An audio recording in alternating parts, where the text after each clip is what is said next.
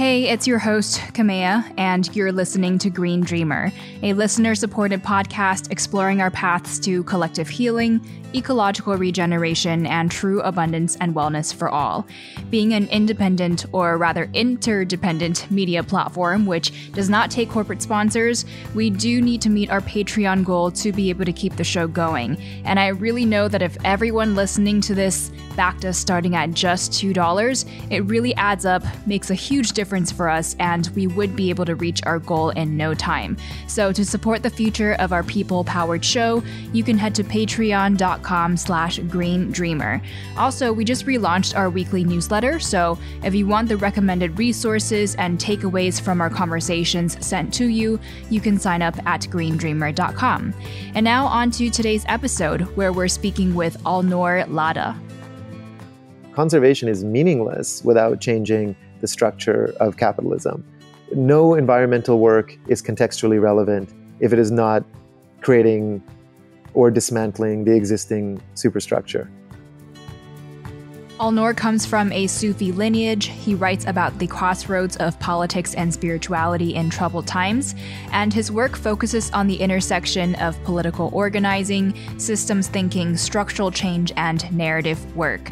He was the co founder and executive director of The Rules, and he's also a board member of Culture Hack Labs, a cooperatively run advisory for social movements and progressive organizations. If you enjoyed our recent episode with Dr. Bayo Akomolafe, well, Alnoor and Bayo are actually good friends, and I think you'll be able to see why and pick up on the common threads in our conversations, even though they are on different subjects. So I'm excited for you to tune in, and we begin here as Alnoor gives us a glimpse into the background context that makes him who he is today.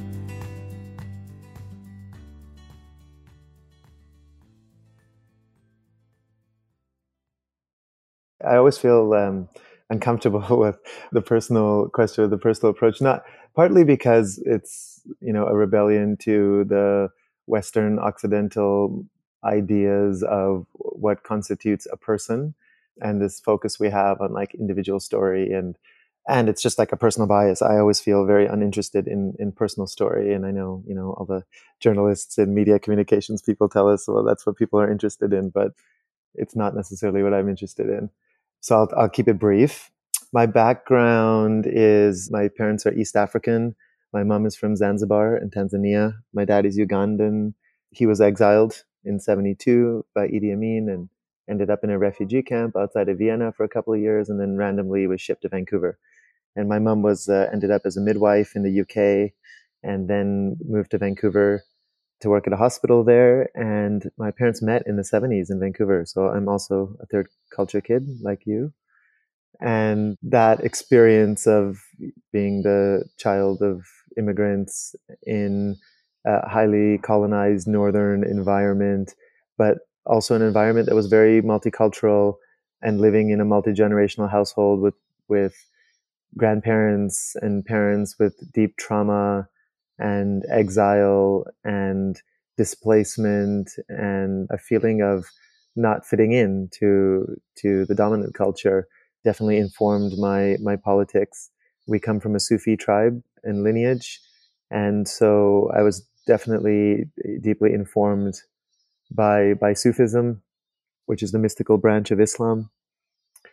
You know, and I will just say, like, so, some of our first teachings on Sufism in, in our oral tradition was that, you know, one of the first teachings is Allah or God is a metaphor for the universe becoming self aware through you, mm. through us collectively. Which is why the whole identity thing is, is so difficult, right? Because in many mystical traditions, identity is the problem, right? The reification of self and preference and this limited small view and understanding of ourselves is sort of counter to, for example, one of the main mantras of Sufism is the confession of unity, which is La ilaha illallah, which literally means there is no God but God. But the esoteric interpretation is there is no energy except divine energy distributed equally amongst consciousness. Mm. So you often say that we are highly contextual beings. So this sort of speaks to, as you mentioned earlier, your disinterest in personal stories because you understand the self in a vastly different way than the dominant culture does. And so, I guess, how does this reframing of the contextual being challenge the identity of the self and concept of individualism altogether? And I'd be curious to hear your thoughts on how, in the realm of social justice, a lot of people focus a lot on identity and intersectionality as a way to address the injustices. So, how does that sort of tie into our need to understand that the self needs to be contextualized? Another kind of critical premise in, in mystical thought and many indigenous traditions is the idea of non dualistic thought.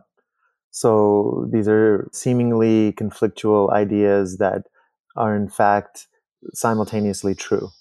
And so, of course, we've incarnated into individual bodies with particular histories and lineages and ancestry and genetics and epigenetics and trauma and all of that exists to create the, the complex of beingness that is you or me. And simultaneously, we are highly contextual beings that are products of a social, cultural complex of norms, mores, historical precedents, organizing principles such as capitalism, colonialism, slavery, genocide, you know, all of the, the antecedents to this moment in time.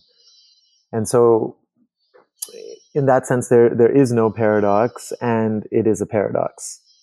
And so it's just how do we navigate living in multiple simultaneous realities? And so we can be in contexts like the dominant culture, neoliberal culture, where the small s self is highly reified, right? Everywhere we go, what's your name? What do you do for a living? Where's your passport? Can I see your license? The preference porn of social media. Here's how I like my cappuccino, and this is my favorite color. And, and, that context creates a certain beingness, which is the, the being of capitalist modernity, which is a, a sense of atomization, or, or can be I guess, best described as, yeah, a sense of atomization, separation from the natural world, ennui, spiritual depression, and disconnection more broadly. And so that's one way to, to see what it is to be a human in a complex social environment. And there's infinite other ways to perceive our individual experience in the broader collective whole. So, given that the systems that we've created based on reductive understandings of the self and misguided understandings of our quote unquote human nature that I'd love for you to touch on as well. But is it the case that our system sort of empowers and rewards those who actually have lost their ways and senses of wholeness and interdependence, and that it simultaneously marginalizes and deprives those who have a more holistic valuation of the diverse currencies of life beyond the symbolic monetary currency? Yeah, definitely. I'd say, you know, part of like stepping back into the broader context is to understand how the operating system of late stage capitalism works, right? So it, it's a complex, adaptive, evolutionary system. It's alive, not in the sense of an ecosystem being alive, but in the sense of artificial intelligence. So we've created this market system we plug in certain rules. You know, money is debt. There's compound interest. So if you have capital, you can acquire exponential capital. If you have debt, exponential debt. Certain attributes are are valued. Uh, certain human characteristics. So if you're a white male, for example, you're seen as the echelon of that hierarchy. There's no sort of historical lens. So part of the the sort of violence of of of neoliberalism is this belief that people are you know individuals are pulling themselves up by the bootstraps as opposed to they are actually the beneficiaries and the heirs of the legacy of colonialism imperialism slavery genocide resource extraction exploitation dispossession etc and when we don't have a historical context and we over attribute benefiting from the market system as almost a sense of valor then what happens is we reward those who best serve the logic of the system. Well, then the question is, what is the logic of the system? And you just have to look around us, right? It's short termist, extractive, life destroying. It rewards greed, psychosis, cannibalism, etc. And so the people who best serve its logic get pulled to the top. It's the opposite of a merit system. It's not that you work hard and you go to the right schools and somehow you'll be elevated in the system. It's like, how good of a servant are you to the logic of life destroying capitalism? There's often this binary of a good person or a bad person or, you know, a hardworking person or a lazy person. But this idea that we have to recognize the larger systems that we exist as a part of really challenges those sort of individualistic judgments of the self because mm-hmm. based on different contexts it sort of brings out different parts of who we are. And in a greater system it rewards people who are approaching life in different ways. Yeah exactly. You know i, I would say like if we were going to draw a common denominator from 30 years of the social sciences what, what that common denominator essentially is, is that we are highly contextual beings. So we know, like, for example, the, the famous Stanley Milgram experiments, right? Somebody in a white lab coat tells you to shock someone to the point of death. And because they're an authority figure, on average, most people are likely to do that. You know, even like the Good Samaritan studies, for example, right? Um, somebody who's a theologian who's about to give a talk about, or even like a moral philosopher giving a talk about uh, Good Samaritan, somebody who stops to take care of a hurt person. So th- this this moral concept is top of mind, and they just change one factor, usually time. So they'll get a phone call and say you're actually half an hour late instead of two hours early, and they rush to the lecture hall and they'll plant um, a bleeding person, and most of the time they'll walk by that bleeding person even though they know the lesson, you know, and time is an illusion and who really cares if people are waiting in a lecture hall while you're helping somebody who could be having a life threatening circumstance. But we, we just walk by them, right? And that, that's what we mean by how context dependent we are. And we know from behavioral economics and behavioral psychology that we have all sorts of biases. So we think we're these like highly rational beings. And in fact, we're these highly contextualized, biased beings who are operating from cues and signals and an incentive landscape in a broader system. And, um, you know, when we were hunter gatherers, which we were for 99% of human history, so this little, you know, five to 12,000 year blip of, of sedentary agrarian lifestyle and, and modernity is this, you know, it's like a, a sliver of time in, in, in the human species. During that large period of time as hunter gatherers 200,000 years plus we we know that we were living in small tribes and bands of about 150 people. They were largely matriarchal. There was very little hierarchy social cohesion was key that it didn't matter if you were you know the the tribal leader or a lowly gatherer, you were roughly having about 2,000 calories a day, which is higher than at least 80% of the planet or 75% of the planet or something like that right now, that we were working 10 to 20 hours a week. And, you know, Marshall Sahlins, the, the anthropologist calls this the original affluent society.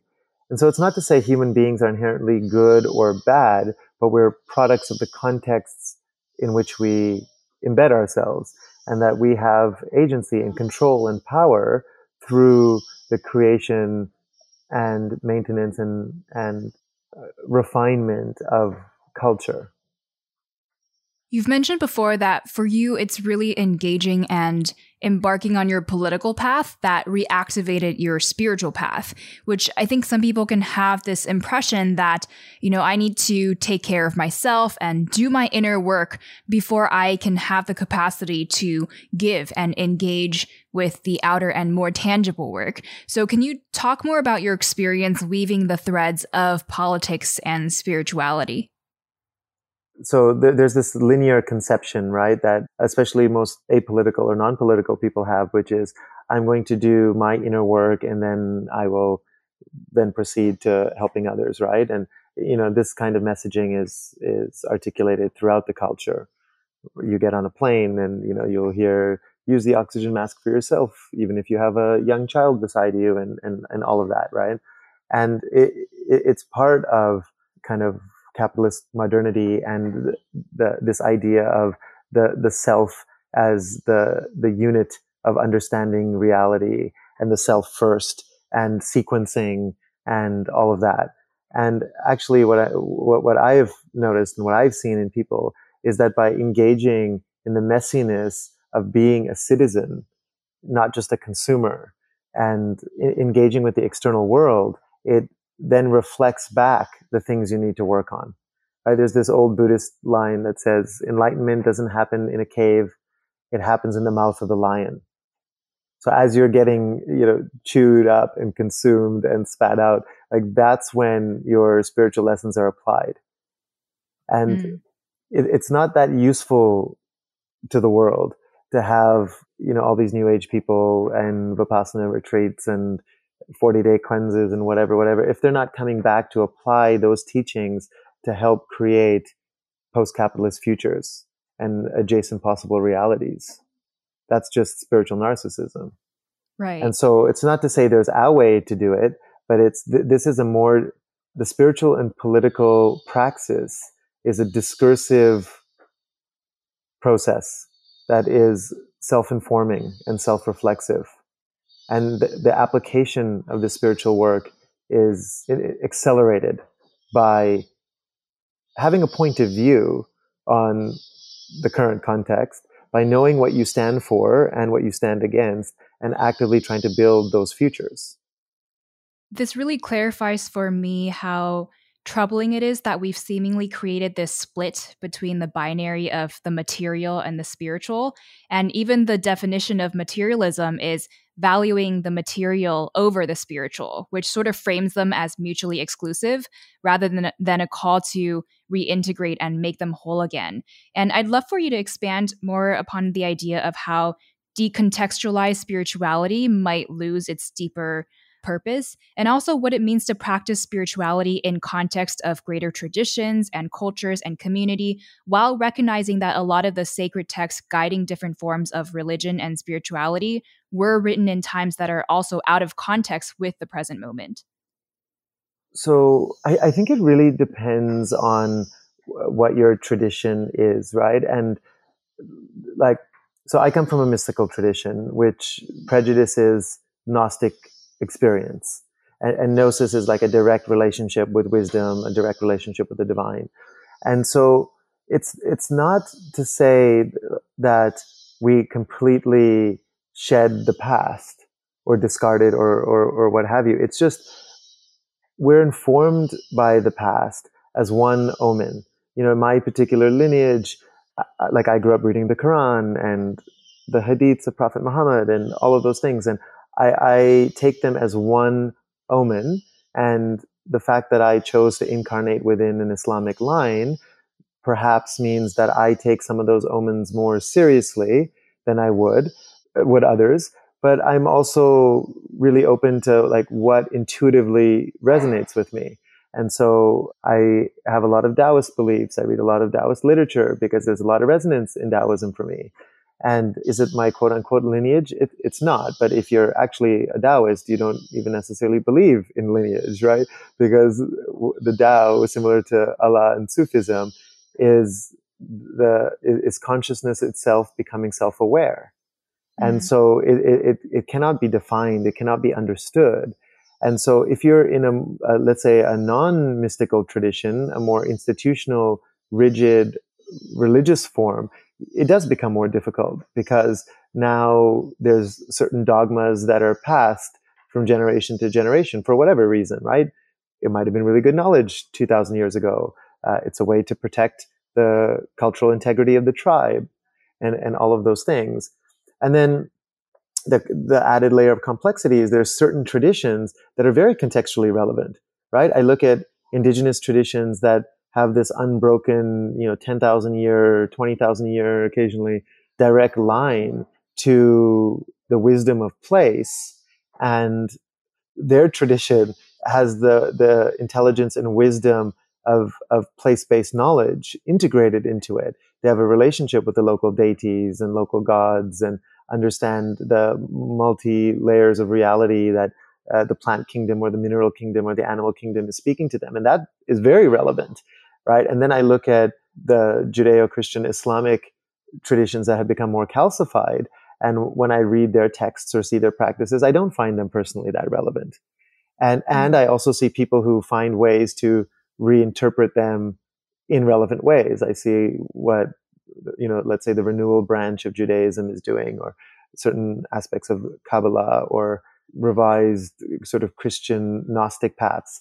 And, and, and I think like if, if you see God as something outside of you that is ever present and static, then tradition has more hold on you than if you see God as something being born through consciousness itself as uh, you know god is waiting for us to create it mm-hmm. and that maybe even the concept of god is a product of desert myths in a certain time and in a certain way.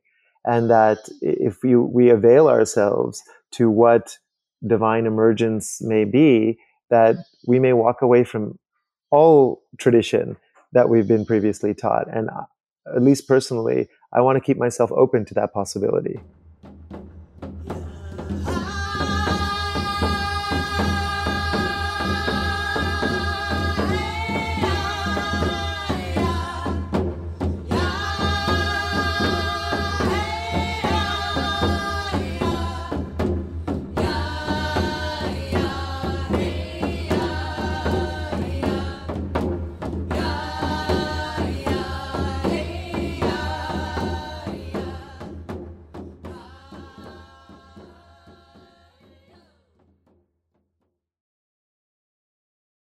All of this has been about spirituality that might be absent of the context of the material realities. And there's also the flip side of this, which is when a lot of activists focus on trying to seek material changes for beings that are very much struggling with oppression and deprivation today, but have not allowed that to reflect back into their deeper spiritual work. So, how might a lack of spiritual practice for activists sort of set the stage for us to become more easily co opted or go off track, being seduced by the same sorts of rewards from the system that we want to move away from?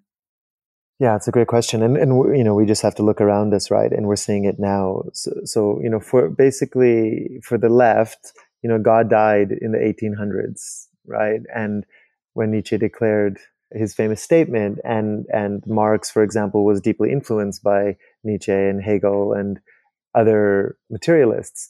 And so, what, what's happened with the left, also, if we can even call the left the left anymore, whatever that means, right? Um, progressive struggles, let's say, is that there, there's this desire and appeal for their overlord's approval.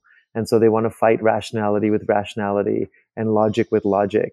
And all of a sudden, the you know, we look at the climate movement, for example, and its enormous failure over the last 40 years. And it's a direct result of this limited materialist, rationalist need to win arguments and debates that are not, not that they're not rational. They're, they're, these are trans-rational dimensions and aspects of collective discourse. And then, you know, we look at what's happening with the New Age community, for example, or uh, other types of sort of emerging spirituality, or even traditional spiritual impulses and institutional religions. And there's very little political understanding or contextual understanding. And so there's this strange chasm between those who have a deeper understanding of coevolution and becoming and multiple re- layers of reality and mystical truths, etc., and have had embodied experiences of these things that have sort of elevated their state of consciousness with people who are doing the important, essential work of being activists, right? That we are all on a daily ba- basis benefit from the the struggles of people who have worked in anti-slavery movements and anti-apartheid movements and feminist movements and anti-abolitionist movements, etc., abolitionist movements.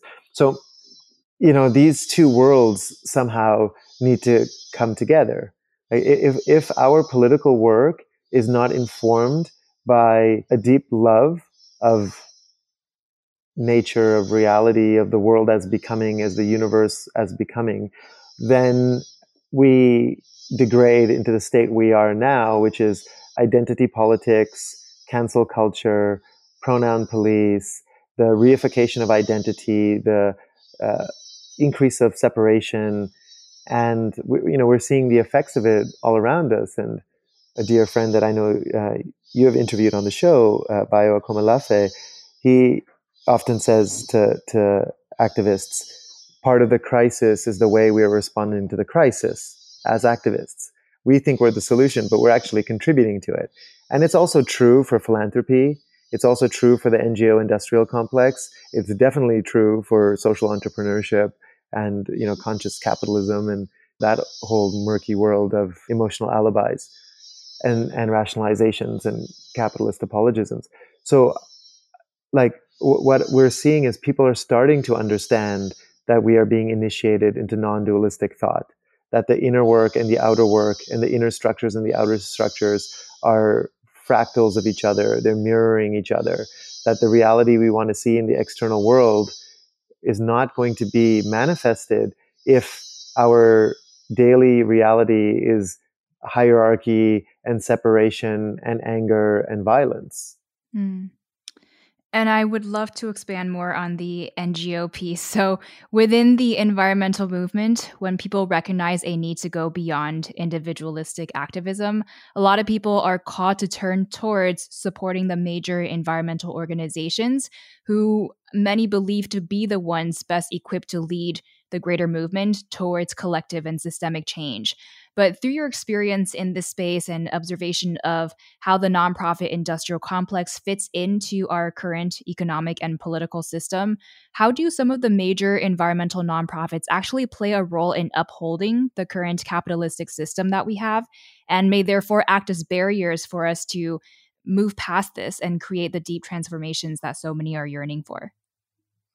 You know, I, I, think actually even before the NGO industrial complex is the philanthropic industrial complex, right? Philanthropy is an externalization of capitalism. A few people have amassed so much wealth. They've written the rules, the not profit 501c3 rules, for example, in the US, and they are determining the agenda for civil society.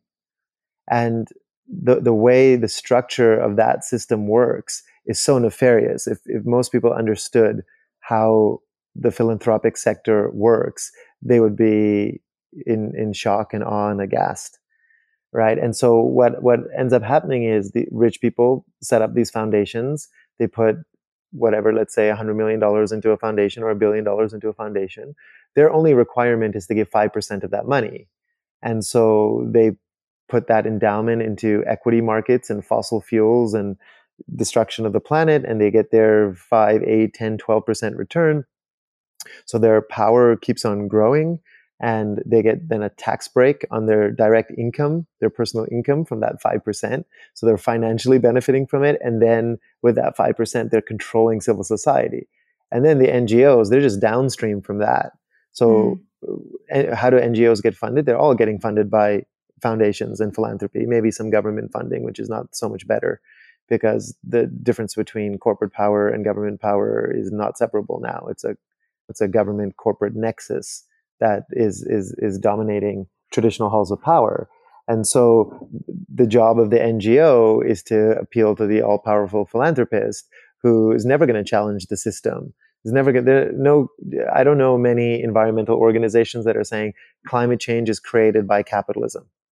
Even though it's irrefutable, it's the truth it's just a basic starting point for good public discourse about what do we do if we have a fossil fuel based extractive system that's spewing carbon into the atmosphere, externalizing all costs, acidifying oceans, destroying ecosystems, biosphere collapse, etc., all for the profit motive, right? That's what's happening. And no one's talking about that, right? they're talking about reducing carbon in the atmosphere or whatever their particular issue is. Let's conserve oceans. Let's conserve this species. It's like conservation is meaningless without changing the structure of capitalism. No environmental work is contextually relevant if it is not creating or dismantling the existing superstructure. Yeah, not to mention the simple substitution for quote unquote renewable energy. That's a whole nother right. huge topic. right. And then you have basically these these NGO workers who are getting paid high salaries, very comfortable positions, whose main job it is to appease funders, whose main job it is to just become more rich, right? Because that's the system rewards that psychosis.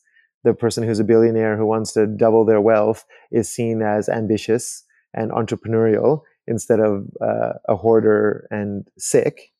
And then those are the people who determine the agenda for those NGOs. And, and the reality is that these people are not interested in building post capitalist infrastructure.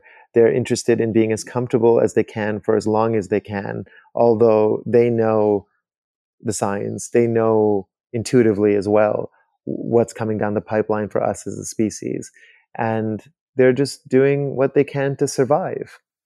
Right. You know, we we can see that we can have compassion for that and see that as you know everyone is trying to survive in the midst of capitalist modernity and the end of time. And you can also see it as like i wouldn't choose that archetypal role as as or a way to spend my time personally when you know we may be the last humans left or our children may be the last humans left right? That that's a very real possibility in this current context and we're not shifting the trajectory of that in any way. We're, we're making it worse on a daily basis. Yeah. I've often struggled with what it means for us that most philanthropies are at the same time investing their dollars in upholding the current system, whether it's the fossil fuel industry or big finance, the major corporations, and so forth. And then at the same time, funneling a little bit of that money to supporting the work that is at the surface working against the powers that need to be dismantled, but that they at the same time are supporting. So it's sort of like embedding us further into the status quo rather than truly truly supporting us to shift away from it. Because if they truly were interested in that, they would be supporting things that sort of would cannibalize themselves to eventually render them obsolete and completely and that's not their that's, yeah. that's not their aim that's not their perspective like right they, they, they, like because they call it philanthropy, which means love of humanity, that's just doublespeak. They, mm. They're structured, the, the existence of philanthropy created by the Rockefellers and the Carnegies, etc., was created to control civil society, to amass more wealth and more power. That's its role. Right? right. And the role of the NGO industrial complex is to be the you know prophylactic, to maintain the existing system. Mm-hmm. That's its job right? And and as is the job of social entrepreneurship, it's to make people feel better about what they're doing in the midst of the destruction and to find their seat to maintain their comfort in the midst of what's going down right now. Right. And so, through the NGO industrial complex, the North Star that's often pinpointed as the goal that we should work towards is what for example, the United Nations and other nonprofits will call quote unquote sustainable development. And the idea of development, of course, is closely aligned with the idea of growth and progress. And so and I wanted to hear your thoughts. Yeah, I wanted to hear your thoughts on whether we might have innate desires for growth and development and progress that have just been hijacked and disoriented to serve the growth and progress of a system that is disconnected from our collective well being. Because I can see how growth and development could be life enhancing if we oriented them towards things like intimacy, vitality, spirituality, and diversity. Exactly. Well, I, I, think we have to understand that the whole concept of international development and and aid, for example, comes from both sort of deep colonial structures and Christian missionary structures. So it is it's essentially a white European colonizing belief that other human beings are less than human, and we therefore have to develop them into our vision and understanding of what it is to be human. That's its root. Hmm. And the United Nations and the World Bank and the IMF and the other organs of neoliberal extraction and control come from uh, post World War II, post Bretton Woods understanding of how we develop the world in our image, how we grow the global economy, so the West can continue its colonial and neo-colonial pillage without uh, sacrificing anything, essentially. And, and, and that's what they mean by, by that. And by growth, they're not talking about growth of the spirit or growth of biodiversity or growth of intimacy. They're talking about economic growth. And if 93 cents or 94 cents of every dollar ends up in the hands of the top 1%, of course, they're going to have no other incentive scheme except to grow the global economy because it's hardwired to benefit them you know? Yeah. and and and that's that's what's going on. And and also even the notion of progress right? This comes from western european enlightenment logic right? That was this strange confluence of evolutionary thought that human beings were the sort of peak of the species on this planet that we are the apex of evolution that time is an arrow that time is linear and so therefore everything we do must be the best it's ever been right? And this is the bill gates steven pinker arguments of well there's a microwave in every house and you know they'll doctor the numbers to make it seem like poverty is decreasing and it's like well you're so deeply incentivized to believe that as white males who are the heirs and beneficiaries of this current system. We may have a microwave in every house but 200 species a day are going extinct. And uh, we're in the midst of the sixth great extinction and we have you know 60 harvests of livable topsoil left. Like uh, what what are you measuring and why and for whom does it benefit? Like those questions never get asked and and the double speak of of progress and growth and the UN is somehow a benefit to human beings the the UN is just an organ of the state government nexus amassing more power and trickling down a little bit of aid and charity to be a prophylactic and a band aid over the destruction the Western way of life and globalized industrialism is having on the rest of the world. That, that's all it is. And it gives uh, a few thousand people jobs that make them feel important at cocktail parties with other one percenters and people who don't know better so much to so much to question. As we're closing off our main discussion, you've said before that we're going from a human-centric to an omni-centric universe and what it's allowing us to do is to also see the interconnected nature of all of our problems, end quote. What does this mean and through this recognition if the dominant guiding vision of quote unquote sustainable development needs to be challenged and reoriented, what do you feel that our earth whole is calling us towards right now? And what does this mean for our listeners in terms of deeper inquiries that they can be invited to sit with or calls to action you would like them to engage with? It's a big question, and you know, it's it it may be the question for which we incarnated for, on one level at least. At a, I think there's maybe three levels that we could approach this. Right at, at an individual level, what is being asked of us is to dissolve our identities and our egos and to decondition and decolonize our heart, mind, body, soul complexes from the psychosis of 5,000 years of totalitarian agriculture, hierarchy, patriarchy, white supremacy, separation from the natural world, and separation from each other. And that is the work of a lifetime, and there aren't many left.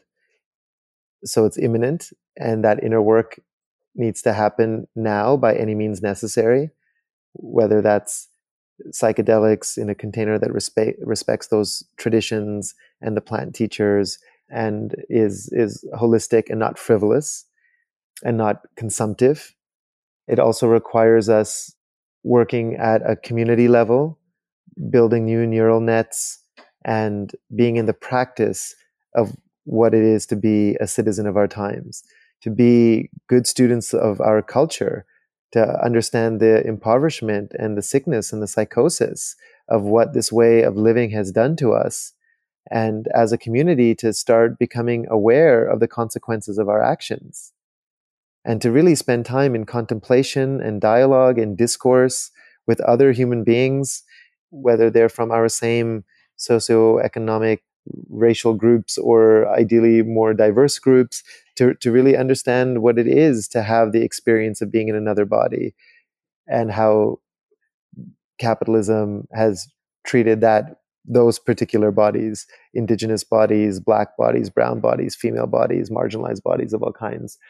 And to to do also that decolonization work in in community format because without understanding that and without doing that decolonization work the new post-capitalist infrastructure whatever you want to call it the new ancient emerging frameworks are going to replicate the hierarchy and the patriarchy and the separation and the violence.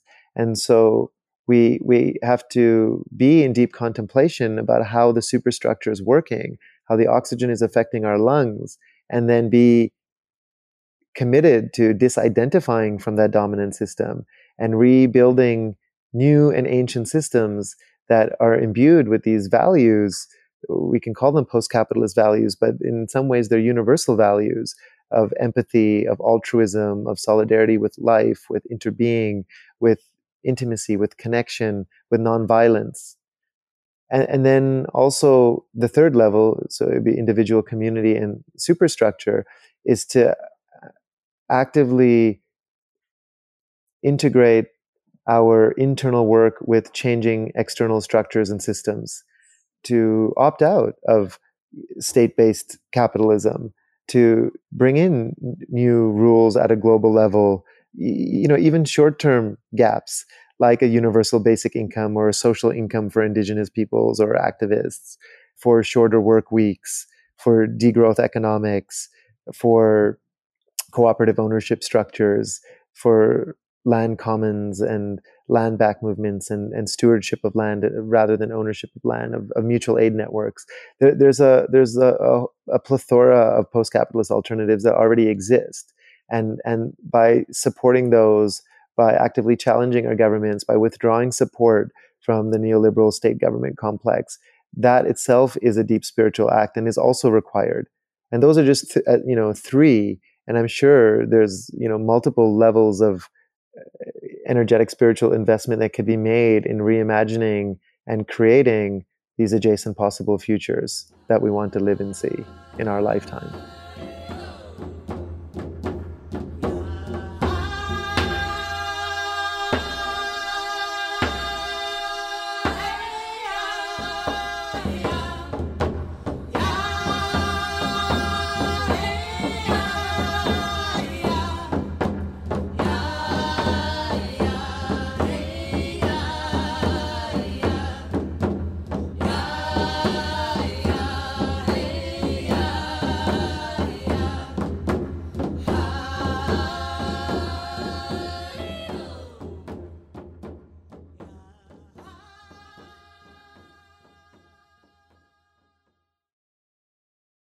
What is a publication you follow or a book that's been very profound for you?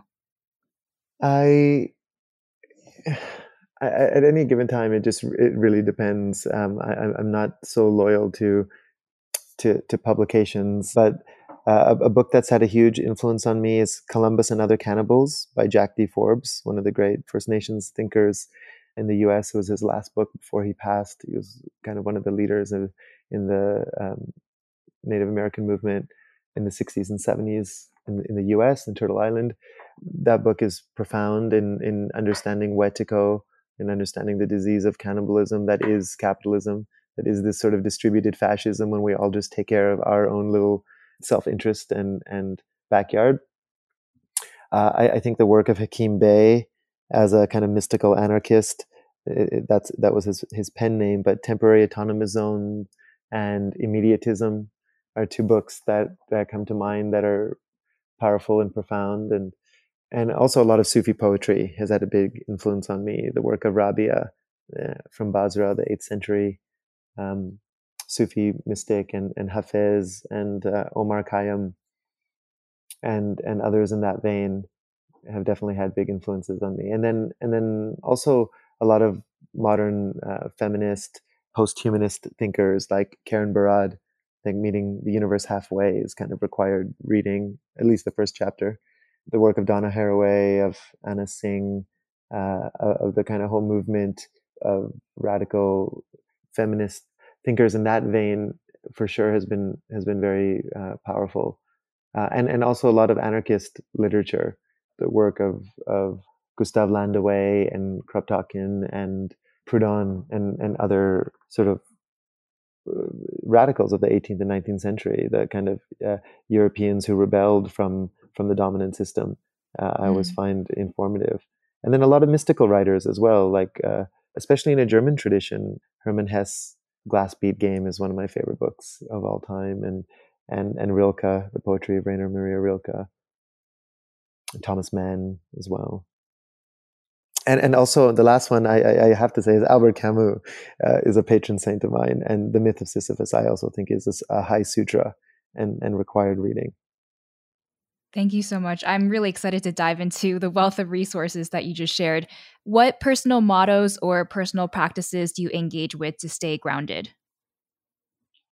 Yeah, the I, mm, the idea of mottos, I, I don't know. Maybe like mantra would be more um, mm-hmm more apt, I guess. Um, I, I, would say there's a there's a powerful uh, Sufi proverb that I I sit with, which is um, "You are entrusted with everything and entitled to nothing," and mm. it's attributed to the Great Mother saying that to her children, to us. You are entrusted with everything and entitled to nothing. I, I see entitlement as the the kind of dominant core wound of of the Occidental culture and the Occidental mind, and and maybe it's in a trinity with in, its entitlement, victimhood, and control. You know, that's the kind of holy trinity of capitalist modernity, and it manifests as victim, perpetrator, and savior. Hmm. And so I try to contemplate why I feel entitled to anything, you know, and just really contemplate the sheer consequence of what it is to be a privileged person in a dying planet? Like, why do I feel entitled to 2000 calories a day? And what does that, the, just even contemplating the sheer amount of work that's required, you know, the fossil fuels, the globalized supply chain, just to prop up one Western life. And uh, who got to decide that? And um, what has been some of your greatest inspirations in the recent times? The sort of rise in social movements that are expressing uh, this sort of like interconnected nature of our struggle. So whether it's Occupy Wall Street or La Via Campesina, the peasant farmer movement, or Ekta Parishad, the landless people's movement in India, or MST in Brazil, or Standing Rock, or Extinction Rebellion or Fridays for the Future. You know, th- these are white blood cells, right? They're expressions that the system is not working for the majority of the planet, for majority of humans, for for life itself, and that it doesn't matter if you're working on a pipeline in North Dakota or land rights in India.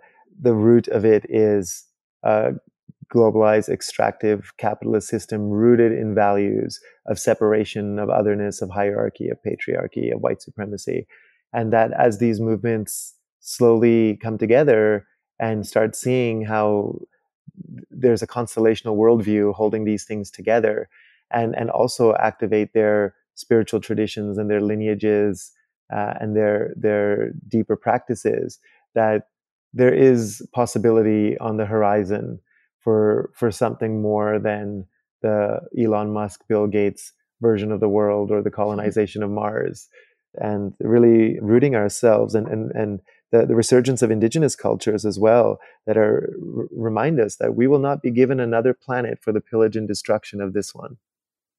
Hmm. Well, Green Dreamer, we are coming to a close, but to learn more and stay updated on Alnoor's work with Culture Hack, their website is culturehack.io, and you can also follow Alnor on Twitter at Alnoor Ladha. Alnoor, thank you so much for joining me today. There's so much still that I'm going to marinate on, so I really appreciate it.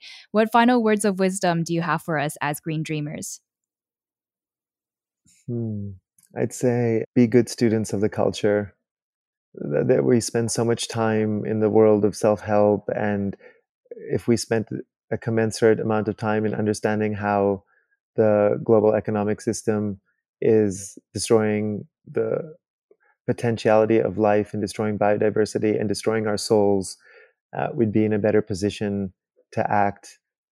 That um, if any part of us still wants what the dominant culture is selling on tap, if we still want that Wikipedia page and to be a famous author and to make certain amount of money or to have that house or that car or whatever, we are not contextually relevant beings. We are not in service to the unfolding that's happening if we are still enmeshed in the incentive system of a life destroying structure. And that takes practice. It, it takes rewiring our desires in, in, in what we've been programmed to believe. It takes deep decolonization and it requires the expansion of empathy. So the circle of life goes beyond ourselves or our community, but is engaged in a living planet and a broader omnicentric cosmos. This episode of Green Dreamer was brought to you by listeners like you. To support our community powered show to continue starting at just $2 or to make a larger tax deductible donation, you can head to patreon.com slash green dreamer. Also, if you get the chance to share your favorite episodes with friends or to write us a five-star review in the podcast app, this all helps so much and we are so grateful. The song featured in this episode is Grandmother's Song from Hand Drum Songs provided to us by Indigenous Cloud. Our audio producer is Scott Donnell, our production manager is Tammy Gunn, and I'm your host, Kamea Chayne. Take care, and I will catch you soon in the next episode.